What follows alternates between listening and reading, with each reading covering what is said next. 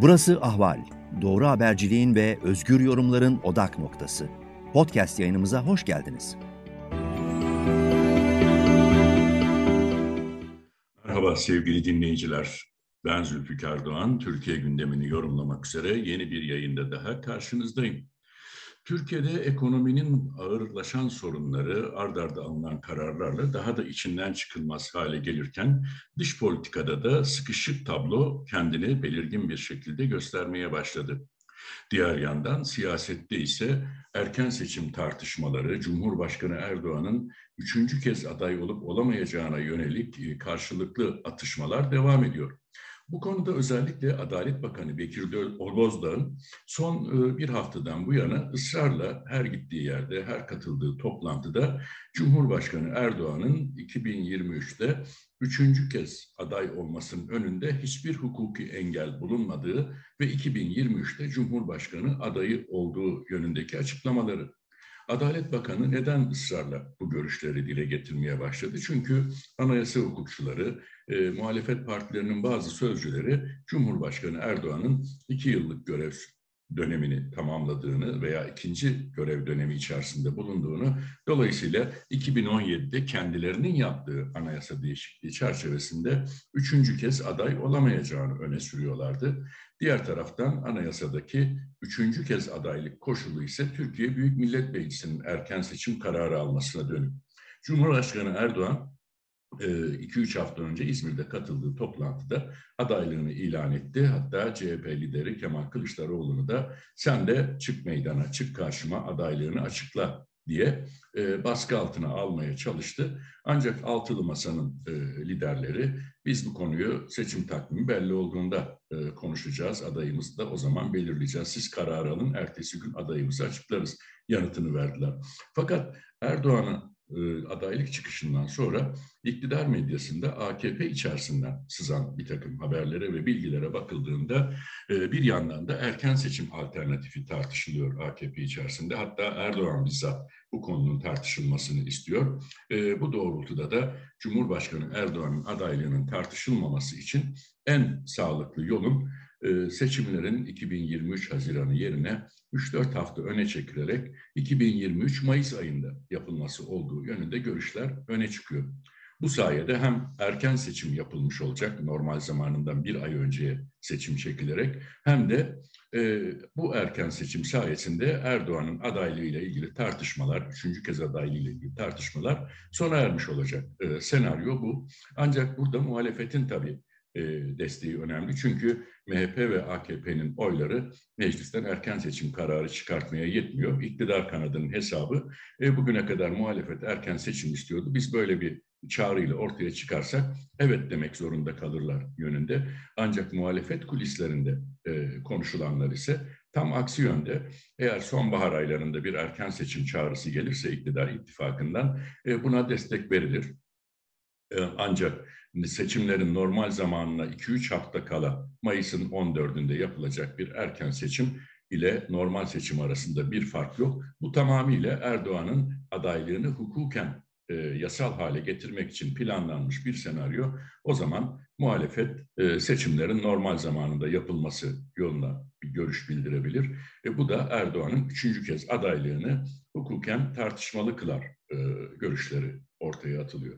Tabii bu noktada son kararı söyleyecek olan, nihai kararı verecek olan Yüksek Seçim Kurulu, şayet Erdoğan'ın adaylığına Yüksek Seçim Kurulu üçüncü kez olup olmadığı tartışmalarını geri plana iterek olur verirse e, buna muhalefetin yapabileceği bir şey yok. Çünkü Yüksek Seçim Kurulu'nun kararları kesin ve itiraz yolları da kapalı. E, burada da e, iktidarın kendisini garantiye almak için e, yürüttüğü bir takım hazırlıklar var. Bunları da sizinle paylaşmak istiyorum. 2019 seçimlerine gidilirken hatırlayacaksınız Sadi Güven Başkanlığındaki Yüksek Seçim Kurulu'nun görev süresi bir yıl uzamıştı.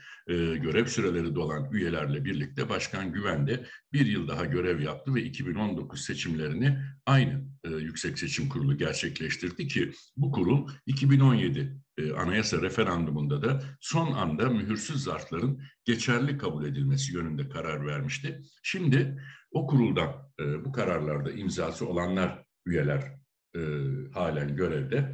E, 2018'de çıkartılan e, yasa değişikliğinde o dönemde e, görev süresi dolan, e, 2020'de dolan, e, 19'da dolan e, üyelerin görev süresinin 2020 Ocağı'na kadar, 2022'de dolanların ise 2023 Ocağı'na kadar uzatılması öngörülüyordu. Şimdi e, iktidarın böyle bir hesabı var. Mevcut Yüksek Seçim Kurulu'nun daha önce iktidarın talepleri doğrultusunda birkaç kez karar alan Yüksek Seçim Kurulu'nun görev süresini 2024 Ocağı'na kadar uzatmak. Böylece e, ister erken ister zamanında olsun yapılacak bir seçimi bu kurulla gerçekleştirmek ve buradan da tabii ki e, her ne kadar Yüksek Seçim Kurulu'nun bağımsız olduğu dile getirilse de üye yapısıyla ilgili e, bir takım iddialar ortaya atılsa da iktidarın hesabı e, acaba bu şekilde bir seçim kazanmak mümkün olabilir mi? Çünkü seçim kurulları ile ilgili yasa değişikliği yürürlüğe girdi en kıdemli hakim yerine kurayla hakim seçilmesine dönük düzenleme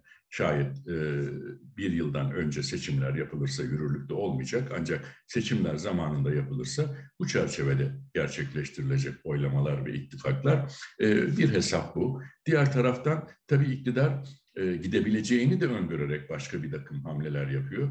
Bunlar da özellikle Yargıtay'da ve Danıştay'da idari kararlarla ilgili dava dairelerinin kurullarının, başkan ve üyelerinin görev sürelerinin uzatılması 2026'ya kadar yani 2022'de süresi olan üyelerin ve başkanların Yargıtay ve Danıştay'da süreleri 2026'ya kadar 6. yargı paketiyle uzatılacak bu yönde bir hazırlık var. E buradan da iktidar ola ki e, el değiştirirse e, aşılabilecek soruşturmalar, davalar, yargılamalar konusunda kendi atadıkları, kendi seçtikleri e, yargıçlar tarafından, yüksek yargıçlar tarafından yargılanmayı güvence altına alma hesabı yapılıyor. E, son olarak da e, Türk Silahlı Kuvvetleri ile ilgili bir düzenleme meclise geldi. Bu aslında bedelli askerlik affı diye kamuoyuna sunuldu. 550 bin genci ilgilendiren bir düzenleme diye sunuldu. Fakat içinden sürpriz bir şekilde Genelkurmay Başkanı'nın e, yaş haddini 67'den 72'ye uzatan ve görev süresini de 5 yıl daha e, uzatan bir değişiklik ortaya çıktı. Mevcut Genelkurmay Başkanı Yaşar Güler, Ağustos ayındaki şurada e, yaş haddinden 67 yaşını doldurduğu için emekli olacaktı. Şimdi otomatikman Yaşar Güler'in görev süresi ve yaş haddi 5 yıl daha uzamış oluyor. E, bu aynı zamanda e, Türk Silahlı Kuvvetleri'nin komuta kademesinin alttan gelen, terfi bekleyen, generallik bekleyenlerin de hem önünün tıkanması hem de Türk Silahlı Kuvvetleri'nin gelecek 5-10 yıllık komuta kademesinin yeniden dizayn edilmesi anlamına geliyor. Burada da bir hesap e, yapıldığını söylemek olanaklı. Diğer taraftan az önce ifade ettim, işte bedelli askerlik affı, arkasından üniversite affı meclise geliyor. E, bunun yanı sıra e, bir takım e, faizlerin silinmesi, kredi borçlarında yapılandırmalar ve faiz silmeleri, emeklilikte yaşa takılanlarla ilgili düzenlemelerin peş peşe gündeme getirileceği yönünde iddialar siyasi kulislerde konuşuluyor. Son olarak da e, Cumhuriyet'in Cumhuriyet'in 100. yılı çerçevesinde bir genel af e, kader mahkumlarına bir genel af e, siyasi kulislerde öne çıkan konuların başında geliyor.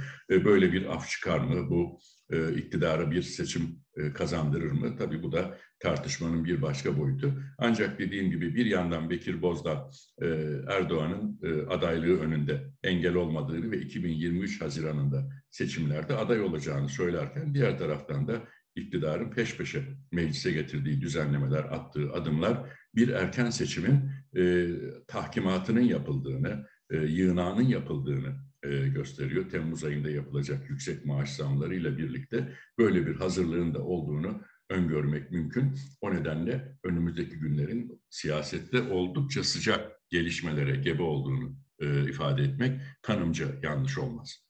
Ben görüşlerimi bu doğrultuda yorumlarımla birlikte sizlerle paylaştım. Yeni bir yayında tekrar karşınızda olmak üzere ben Zülfikar Doğan, Ankara'dan hepinize hoşçakalın diyorum. Ahval podcastlerini tüm mobil telefonlarda Spotify, SoundCloud ve Spreaker üzerinden dinleyebilirsiniz. Apple iPhone kullanıcıları bize iTunes üzerinden de ulaşabilir. Türkiye'nin ve hayatın cıvıl cıvıl sesleri Ahval Podcast dizisinde. Kulağınız bizde olsun.